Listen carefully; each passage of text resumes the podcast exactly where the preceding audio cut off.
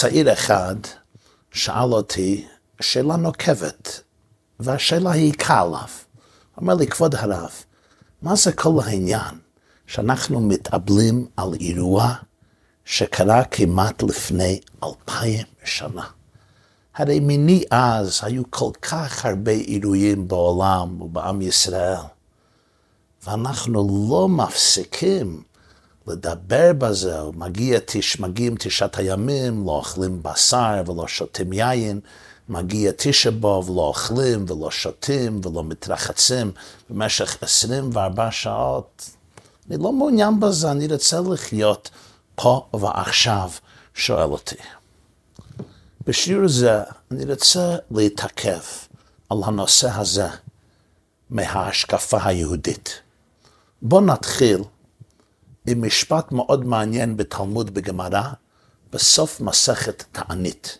תענית דף ל עמוד ב', אומרת הגמרא, כל המתאבל על ירושלים זוכה ורואה בשמחתה, ושאינו מתאבל על ירושלים, אינו רואה בשמחתה. הגמרא לומדת את זה מפסוק בספר ישעיהו, פרק ס"ו, פסוק י', שמחו את ירושלים וגילו בה כל אוהביה, שישו איתם משוש, כל המתאבלים עליה. במבט ראשון, מה שהתלמוד אומר לנו, שמי שנמצא עם ירושלים בשפל, כשהיא נמצא בשפלות שלה, הוא או היא יהיו שם איתה כשהיא מגיעה לשיח. אתה לא יכול להיות חבר רק כשהחבר שלך נמצא בפסגת העולם, כשהוא נעשה מיליארדר. אלה שנאמנים בזמן השפל, נשארים חברים כשמגיעים הזמנים הטובים. כך הייתי מסביר את המשפט הזה בגמרא מהשקפה שטחית. ובכל זאת, יש פה משהו מוזר בהדקדוק. התלמוד היה צריך להגיד, כל המתאבל על ירושלים יזכה ויראה בשמחתה, במובן העתידי. מדוע אומרת הגמרא, כל המתאבל על ירושלים זוכה ורואה בשמחתה בזמן ההווה? הרי החגיגה היא בעתיד, לא בזמן הנוכחי של האבל. כל המתאבל על ירושלים עכשיו יזכה ויראה בשמחתה בעתיד, לא זוכה ורואה בשמחתה. לכאורה זה נראה כלשון מוזר, הדקדוק פה לכאורה לא נכון. יש עוד סיפור בתלמוד, במסכת מכות, סיפור מאוד מפורסם, מסכת מכות, גם בסופה, דף כ"ד עמוד ב', הגמרא מספרת על ארבעה מחכמי הדור לאחרי חורבן בית שני, רבן גמליאל, רבי אלעזר בן עזריה, רבי יהושע ורבי עקיבא. הם היו מהלכים בדרך והיו עולים לירושלים. הגיעו להר הצופים, קרעו בגדיהם. כי ראו מרחוק את הר הבית ואת חורבן בית המקדש, הם קראו את הבגדים. כיוון שהגיעו להר הבית, ראו שועל שיוצא מבית קדשי הקדשים. החלק מהבניין ששם היה קודש הקדשים, היה נחרב לגמרי כמובן, ושועל יצא משם. התחילו בוכים, רבי גמליאל, רבי אלעזר בן עזאי, רבי יהושע התחילו לבכות. רבי עקיבא התחיל לצחק. אמרו לו, מפני מה אתה מצחק? אז הוא אמר להם, מפני מה אתם בוכים? אז הם אומרים לו, איך אי אפשר לבכות? זה הרי מקום שכתוב בתורה, הזן הקרב יומות, ועכשיו שועלים הלכו בו, לא נבכה? אומר להם רב עקיבא, לכך אני מצחק. והוא מסביר עניין שלם, והנקודה היא שכיוון שהוא רואה שנבואת הגלות התקיימה במלוא אכזריותה, ציון שדה תחרש, הוא כבר יודע שגם הנבואה על הגאולה העתידה גם תתקיים. עוד ישבו זקנים וזקנות ברחובות ירושלים. בלשון הזה אמרו לו, עקיבא ניחמתנו, עקיבא ניחמתנו. פה יש שאלה מפורסמת. הם שואלים רבי עקיבא, למה אתה מצחק? אתה רואה שועל שיוצא מבית קודשי הקדושים, למה אתה מתחיל לצחוק? בסדר, שיגיד להם למה הוא מצחק.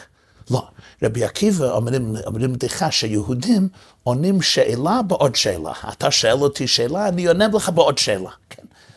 למה צריך את זה? ת, ת, תסביר להם למה אתה מצחק. לא. ועקיבא אומר להם, מפני מה אתם בוכים? אחרי שהם אומרים לו למה הם בוכים, אחר כך הוא מסביר להם למה הוא צחק. למה הוא צריך לשאול אותם למה הם בוכים?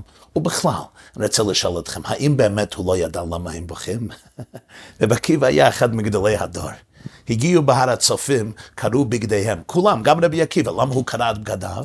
כי הזמן של חרם בית המקדש, על פי ההלכה קוראים את הבגדים. זה סמל של אבילות, של יגון והנחה. אז גם הוא קרא את הבגדים, גם הוא היה בהר הצופים. פתאום רואים, כולם רואים שועל שיצא מבית קודשי הקדשים. רבי עקיבא לא הבין עומק הטרגדיה פה. הוא שמע, מפני מה אתם בוכים? כאילו, למה, למה לא לצחק? לא, לא לצחק. בסוגיה זו יש ביאור מאוד מרגש מהחתם סופר. החתם סופר זה הרב מוישה סופר, שם המשפחה נקרא סופר, או ביידיש שרייבר. הוא היה אחד מגדולי וענקי ההלכה והפסיקה במאה ה-19, הוא היה אחד מגדולי הרבנים בהונגריה, הוא היה תחת ה-Austria-Hungarian Empire, מלכות אוסטריה והונגריה שאחר כך נחרבה בעת מלחמת העולם הראשונה. הוא נולד בשנת תקכ"ג, 1762, תשרי תקכ"ג, 1762. הוא נפטר כ"ה בתשרי לאחרי סוכות, שנת האלפים תר, אוקטובר 1839, 1839. הוא נודע, רב מוישה סופר נודע בכינוי חתם סופר. חתם סופר זה גם חידושי תורת משה סופר. הוא כתב הרבה ספרים, הוא היה הרב של פרשבורג, היום זה נקרא ברטיסלבה בסלובקיה, אבל אז העיר היה עיר ואם בישראל, פרשבורג, הוא גם ייסד ובנה ישיבה גדולה וענקית, והוא היה אחד ממעצבי היהדות של הלכה באותה תקופה. הוא אבי משפחה מפורסמת, סופר שרייבר, המונה, המונה מאות צאצאים עד היום הזה. החתם סופר כתב המון ספרים. הוא כתב יותר מאלף תשובות בהלכה שנתפסו בשאלות ותשובות חתם סופר. הוא גם כתב פירוש על הש"ס, על הגמרא, נקרא חידושי חתם סופר. הוא גם כתב פירוש על החומש, זה נקרא תורת משה. וגם יש ספר שנקרא דרשות חתם סופר. דרשות שלו, הוא היה, הוא היה נושא דרשות הרבה בעת תקופות שונות. דרשות מאוד מעניינות, ושם בדרשות חתם סופר ראיתי ביאור מקסים של חתם, חתם סופר. והוא מסביר את זה לפי סיפור אחר בתורה, בספר בראשית בפרשת וישב. כולנו זוכרים את הסיפור, יוסף הצדיק נמכר על ידי אחיו. ויקנו בו אחיו, ואביו שמר את הדבר, והם לוקחים את האח שלהם, זורקים אותו לבור, מוצאים אותו מהבור, מוכרים אותו לעבד למצרים. מה עושים עם אבא יעקב אבינו? לוקחים את הכתונת של יוסף, מטבילים את זה בדם, שולחים את זה ליעקב אבינו ומבקשים ממנו, שואלים אותו, הקרב, הקרנה, הכתונת בנך היא אם לא. אומרת התורה בפרשת וישב, בראשית פרק ל"ז, פסוק ל"ג, ויקירה, ויאמר, כתונת בני, חיה רעה אכלתו, טרוף טרף יוסף. ויקרא יעקב שמלותיו, וישם שק במתניו, ויתאבל על בנו ימים רבים. ויקומו כל בניו וכל בנותיו לנחמו, וימאן להתנחם, ויאמר כי ארד אל בני אבל שאולה ויבכתו אביו. שואלים חכמינו זכרם לברכה, מדוע באמת וימאן להתנחם? אין שאלה שזו הייתה טרגדיה נוראה וענקית עבור יעקב אבינו. אבל בסופו של דבר, יעקב אבינו היה מאמין. הוא האמין בנצחיות הנשמה, הוא האמין בנצחיות החיים, הוא למד תורה מאת אבא יצחק, מאת סבא אברהם אבינו. גדולי הצדיקים האבות הן הן המרכבה, אומרת המדרש, כלומר היו מאוחדים תמיד עם רצון העליון. למה אצל יעקב אבינו וימאן להתנחם? הוא אמר, זהו, אני לא יכול להמשיך, החיים שלי כאילו נגמרו, מה קרה? על זה אומרים חכמינו זכרם לברכה במדרש רבה, בבראשית רבה, פרשה פ"ד, פסקה כ"א, משהו מאוד חזק. וימאן להתנחם, אני מצטט, אומר המדרש, מתנחמים, אמר להם, יעקב אבינו הסביר להבנים ולהבנות, מתנחמים על המתים, ואין מתנחמים על החיים. כלומר, יעקב סירב להתנחם כי עדיין אה, הייתה מחשבה בליבו שזה לא סוף הסיפור. הוא לא ויתר על התקווה שיוסף עדיין חי, עוד יוסף בני חי. הגם שההוכחה הפגינה שהוא מת, הרי הוא רואה את הכתונת של יוסף וזה טבולה בדם, אבל סוף סוף הוא לא היה יכול להרפות מהמחשבה, מהתקווה, מהאמונה, מאיזה רגש אינסטינקטיבי עמוק מאוד בליבו, שיוסף חי. באנגלית יש מילה closure. כשעושים סגירה למשהו, משהו נסגר, תקופה נסגרה ומתחילים תקופה חדשה. יעקב לא היה יכול ליצור closure, הוא לא היה יכול לסגור את הפרק הזה, את הספר הזה, את התקופה הזו. למרבה הצער, גורלם של אלה שאיבדו את בני משפחתם, אך אין להם הוכחה ברורה שהם מתים, אז הם לא יכולים לעבור את שלבי האבל הרגילים. למה? כי הם לא יכולים לנטוש את האפשריות, את האמונה, שהנעדר הדיין מסוגל להיחלץ ולשרוד. בארץ יודעים טוב מאוד על הטרגדיה הנוראה של הורים, של חיילים נעדרים בפעולה, למשל. אצלנו קוראים לזה MIA, Missing in Action. חיילים שהם לא חוזרים, לא חוזרים חיים, אבל לא חוזרים מתים. הייסורים המתמשכים של ההורים האלה, שלא יכולים למצוא מנוחה בלילה, זה סוג של נאמנות. לוותר, להתאבל, להתפייס עם האובדן, זה כאילו סוג של בגידה בעיניהם. במקרים האלה אי אפשר לסגור את התקופה. לסרב להתנחם זה לסרב לוותר על התקווה. ודאי, אין הכוונה, חס ושלום, שהורים שהילד שלהם, הילדה שלהם מת, זהו, סוגרים את התקופה, ממשיכים הלאה. יש דברים שאפילו זמן לא מרפא, אבל בכל זאת יש חילוק. יש תקופות של אבלות, מה שקוראים grief, יגון והנחה. אבל כשמישהו מת, אין אפילו הנחמה הזו. יעקב המשיך לקוות, ומחשבה אה, חלחלה בליבו של יוסף חי. והתקווה הזו הייתה מוצדקת בסופו של דבר, כי באמת יוסף היה בחיים. בסופו של דבר האב והבן האהוב התאחדו מחדש. רש"י, רבינו שלמה יצחקי, בפירושו בחומש, כותב המילים האלו, אומר, אין אדם מקבל תנחומין על החי וסבור שמת. שעל המת נגזרה גזירה שישתכח מן הלב ולא על החי. אני רוצה להסביר מה שרש"י אומר פה.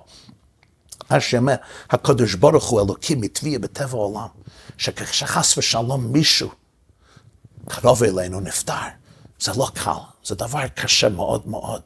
מי, שחו, מי שלא חווה את זה, שלא יחווה את זה לעולם. מי שחווה את זה יודע טוב מאוד. זה משהו מאוד מאוד קשה. ובסופו של דבר, יש מכניזם, יש איזה מנ... מנגנון שהקדוש ברוך הוא יצר בנו להמשיך הלאה. זה לא קל. בפרט אם זה בן אדם צעיר, בפרט אם מדובר על הורים ששיקלו ילד, אה, חייל או ילדה, בחור, בחורה, צעירה, צורה, צעירה. ולדאבוננו לא חסרות טרגדיות בהגלות המרה שלנו. אבל בסופו של דבר יש איזה מושג של תנחומים. רש"י אומר, אבל כשמישהו חי, גם זה לא קיים.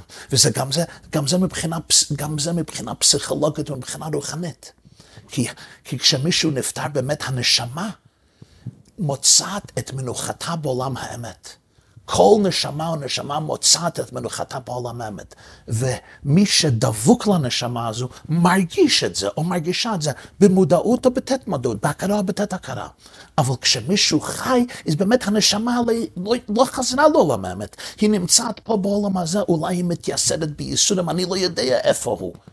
יעקב אבינו לא ידע מה המצב, מה קרה עם יוסף הצדיק. אז גם מבחינה רוחנית, בתת הכרה, האבא, האמא, האחים, האחיות, בנים, בנות, מרגישים שמשהו, המעגל לא נסגר בה. אה, אומר רבינו החתם סופר, רבינו מוישה סופר, אבא של פרשבורג, כעת אנחנו יכולים להבין טוב טוב את דברי התלמוד במסכת תענית. כל המתאבל על ירושלים לא יזכה ויראה בשמחתה, זוכה ורואה בשמחתה. התלמוד מדבר על זה כאילו שהשמחה היא בזמן ההווה, לא רק בזמן העתיד, כדי ללמדנו שהשמחה טמונה גם בעצם העובדה שאנחנו עוד עדיין אבלים ובוכים על ירושלים, על בית המקדש, ומסרבים להתנחם על האבדה הגדולה. כל המתאבל על ירושלים זוכה ורואה בשמחתה כבר אתה עכשיו. עצם העובדה שאנחנו בוכים על בית המקדש שנחרב לפני כמעט אלפיים שנה, על ירושלים במלוא מלכותה הרוחנית. האמרי אמת מגור, זכותו יגן עלינו, האדמו"ר מגור האמרי אמת. שמו היה רבי אברהם מרדכי אלתר, זיכרונו לברכה, הוא נפטר בתש"ח, שבוע תש"ח, 1948, 1948, זו שנה מפורסמת. אז uh, הוא נפטר בתש"ח, הוא היה בנו של הצפת אמת, שהיה נכדו של חידושי הרים. זה אומר שבתפילת נחם, בתשעה באוב, אומרים על ירושלים, נחם את ירושלים, השוממה מעין יושב. הוא אומר, נו, אני מבין, בשנים, בתקופות מוקדמות יותר, באמת ירושלים הייתה שוממה מעין יושב. אבל עכשיו, ברוך השם, כבר יושבים זקנים וזקנות וצעירים ברחבות ירושלים, איך אפשר להגיד תפילה זו? יזהר בני אמת אומר, צריכים להבין את עומק התפילה, השממה מעין יושב. הגמרא אומרת במסכת תיינית דף ה', אמר הקדוש ברוך הוא, לא אכנס בירושלים של מעלה עד שייכנסו בני ישראל לירושלים של מטה. יש שתי ירושלים, יש ירושלים של מטה ויש ירושלים של מעלה. כשיעקב אבינו חלם את חלמו המפורסם, סולם מוצב ארצה וראשו מגיע שמיימה, ויקץ יעקב משנתו ויאמר. אכן יש אלוקים במקום הזה ואנוכי לא ידעתי, וזה שער השמיים. אומר רש"י, שמפה לומדים שבית המקדש שלמעלה מכוון כנגד בית המקדש שלמטה. בזוהר הקדוש פרשת נשוא כתוב שהקדוש ברוך הוא נשבע. שהוא לא ייכנס לירושלים של מעלה עד שכל היהודים לא יתכנסו מארבע כנפות הארץ ויבנו את בית המקדש מחדש ויבנו את ירושלים וייכנסו לירושלים של מטה. זאת השוממה ירושלים, עוד שוממה מעין יושב, כתוב גם יושב לשון יחיד, הקדוש ברוך הוא שצריך לחזור לירושלים של מעלה. אז עצם העובדה שאנחנו מתאבלים, מתאוננים, מתאבלים על ירושלים במלוא מלכותה הרוחנית. על הגלות היהודית, על כל הסבל שבעולם, סבל פיזי וסבל רגשי וסבל רוחני וסבל פסיכולוגי וסבל גופני ופנימי ונפשי. פירוש הדברים שבית המקדש בירושלים מעולם לא מתו. איך אומרת המדרש?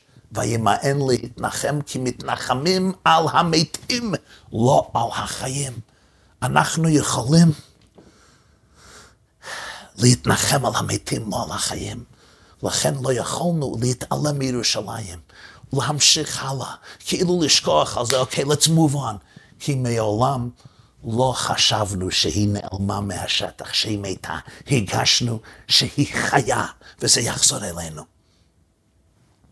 בתשכ"ח, לאחרי מלחמת ששת הימים, ב-1928, 68, 1968, זו הייתה אז טרגדיה, יש, יש מכם שזוכרים את זה.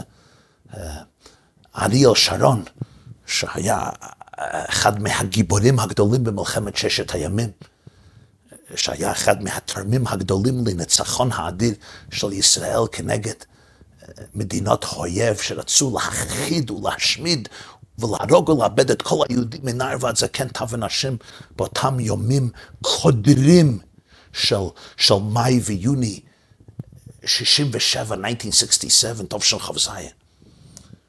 ובשנה הבאה, לאחרי כמה חדשים, הייתה טרגדיה גדולה במשפחה שלו, כן, הילד שלו, אריק ולילי שרון, היה להם ילד בן תשע, ולקח אקדח, והרג, ובטעות הוא הרג את עצמו.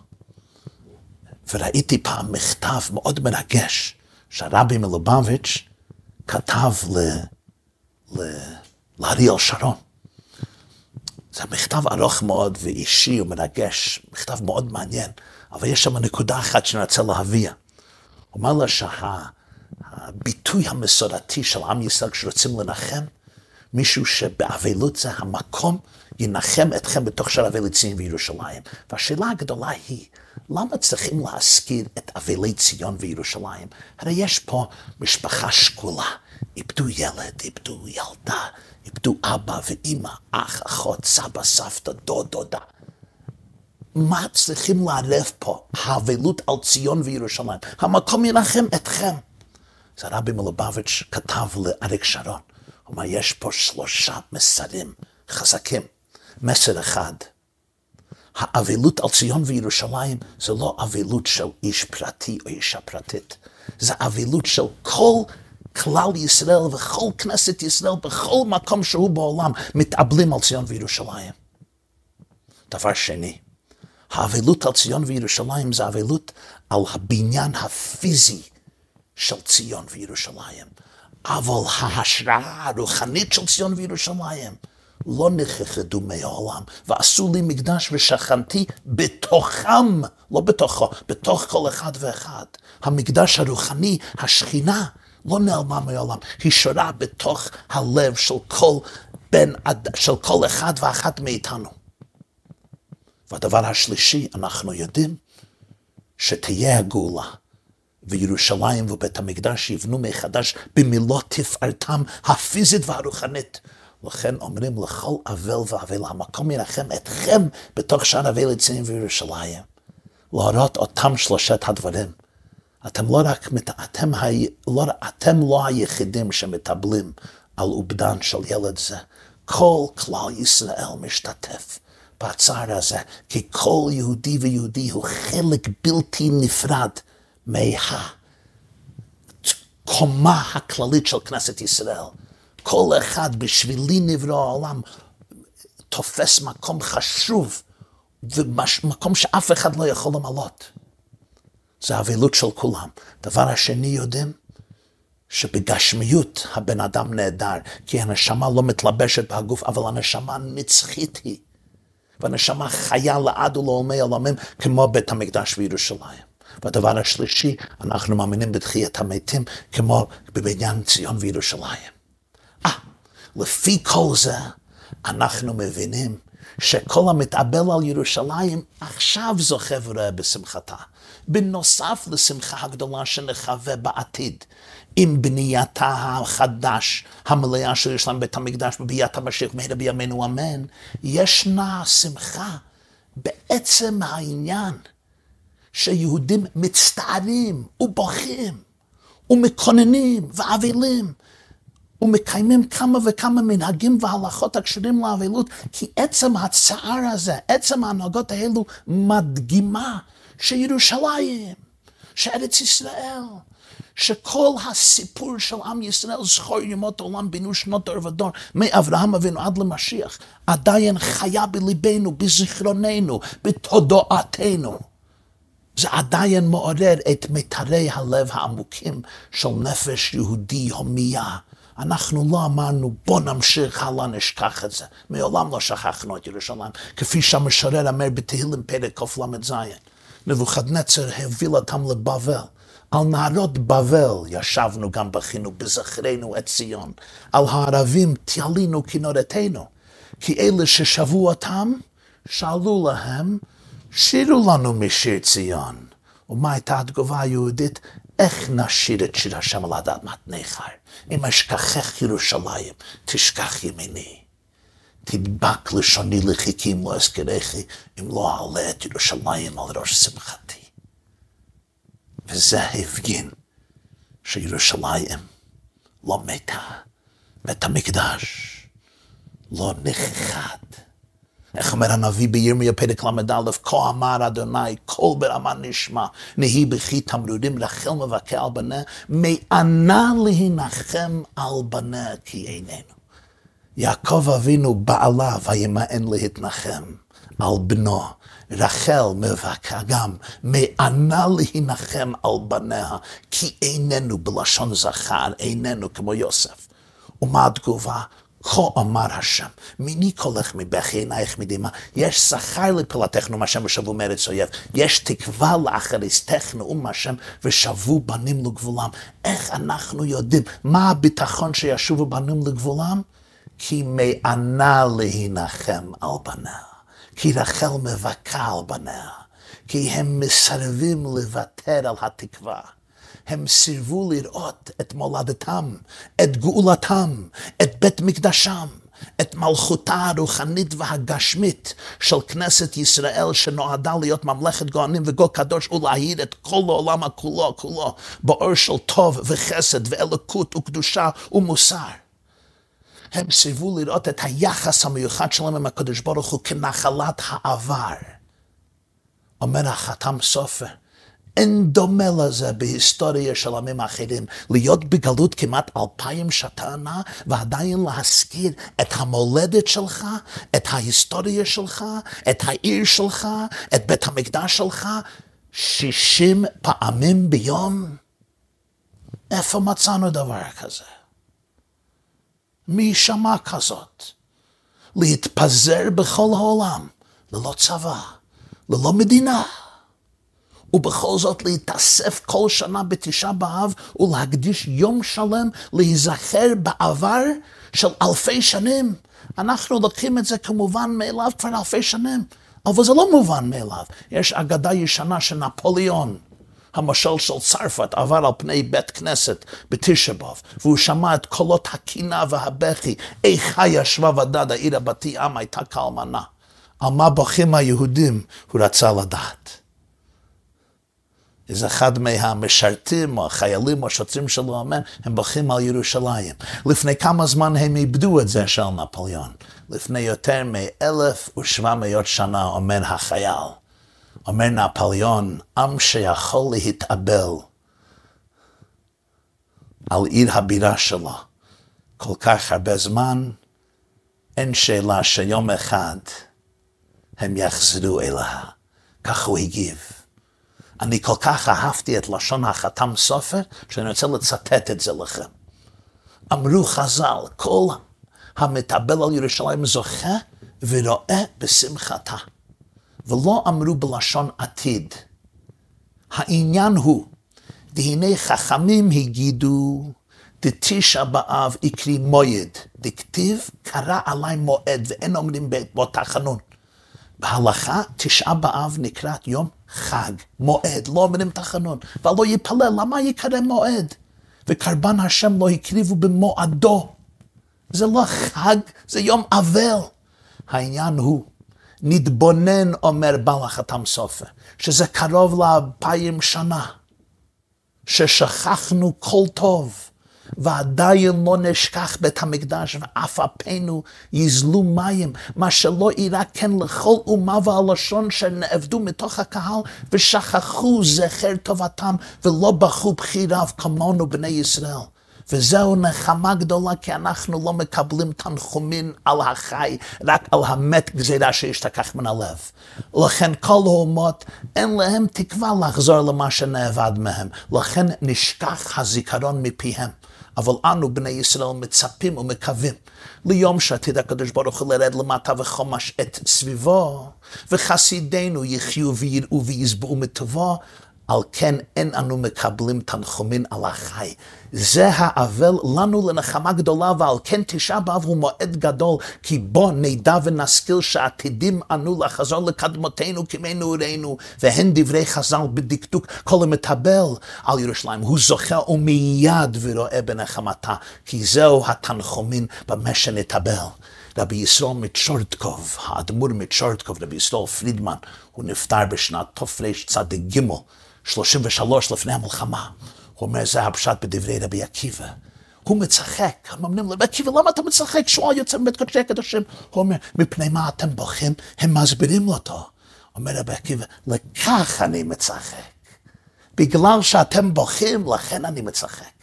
אני מבין שאתם לא אמרתם, בסדר, שכחנו מהעבר. אתם בוכים, אם אתם בוכים, לכן אני מצחק, כי אז אני יודע שהנבואה עוד ישו זקנים וזקנות ברחובות ירושלים עוד תקוים. לפני עשר, כמה עשרות שנים, זה היה ב-96, 1996, היה היסטוריון יהודי בהרווארד, באוניברסיטת הרווארד, שמו היה, שמו הוא דניאל גולדהגן. אז הוא פרסם ספר, Hitler's Willing Executioners, התליינים מרצון של היטלר. והספר מדבר על מבצעי השואה אבל על התפקיד של גרמנים רגילים, לא רק הוורמאך ולא רק האס-אס, גרמנים רגילים, והוא מספר על עשרות עשרות אלפים שביצעו את תוכניתו של היטלר להשמיד את היהודים, והיו מוכנים לעשות זאת כי הם היו באמת אנטישמים שהאמינו שהשמדת יהודים זה דבר נכון. הספר עורר רעש גדול כי הוא בעצם האשים את רוב העם הגרמני ולא רק הנאצים. לפני מספר שנים היה דיון ציבורי בברלין בין פרופסור גולדהגן ופרופסור גרמני בברלין. אני קראתי על הוויכוח הזה. והגרמני, הפרופסור, הציג את השאלה הזו לדני דני גולדהגן, ואומר לו ככה, עברו כמעט שבעה עשורים מאז השואה, אולי הגיע הזמן שהעם היהודי ישכח קצת ויתמקד על העשיד, למה אתם לא מפסיקים לפרסם ספרים ומחקרים ולערוך כנסים ולהפיק סרטים, תיעודים ולבנות מוזיאומים, אנדרטאות ולספר סיפורים על שרידי השואה, ניצולי השואה, מספיק. פרופסור גולדהגן מגיב, אומר, תשמע, בשנת 68 לספירה הכללית, 68, שרפו הרומאים בית אחד בירושלים שהייתה ממוקדת על הר. יהודים מזכירים את הבית הזה בערך 60 פעמים בכל יום ויום, בעת ברכותיהם ובעת תפילותיהם ובעת תחינותיהם. אל תצפה שלאחרי 70 שנה אנחנו נשכח את ששת המיליון. אנחנו אף פעם לא נשכח אותם. אנחנו הפילים של ההיסטוריה. בסופו של דבר ראה יעקב את יוסף. ילדיה של רחל חזרו לארץ ושבו בנים לגבם. ירושלים היא שוב הבית היהודי, והמשיח יבוא עוד איזה רגע. אני מאמין באמונה שלמה בביאת המשיח אכל בכל יום שיבוא. לבנות מחדש את בית המקדש, לקבץ את כל נדחי ישראל, להחזיר את מלכות ישראל ליושנה ולבנות את העולם של שבת ומנוחה לחיי העולמים. למה זה? בגלל יעקב אבינו, וימאן להתנחם. ולכן גם אנחנו ממאנים להתנחם. אז אמרתי לצעיר הזה, בוא תבין, אתה יכול להסתכל על תשעת הימים ועל תשע באב, סתם ימים קשים וימים נוראים וימים שמשגעים אותך לא לעשות זה ולא לעשות זה ולא לעשות את זה. ואתה גם לא יכול להסתכל על זה בצורה אחרת. תבין שאצלנו אלפיים שנה, שלושת אלפים שנה, כל ההיסטוריה שלנו עדיין חיה ונושמת בקרבנו. סבא וסבתא וסבא רבא וסבתא רבא, עד לאברהם אבינו ושרה אמנו, חיים ונושמים אצלנו, וימאן להתנחם, ולכן כל המטבל על ירושלים עכשיו כבר הוא חלק מהשמחה, הוא חלק מהתקווה של בניין בית המקדש, של בניין ירושלים ושל גאולה אמיתית והשלמה במהרה בימינו, אמן. תודה.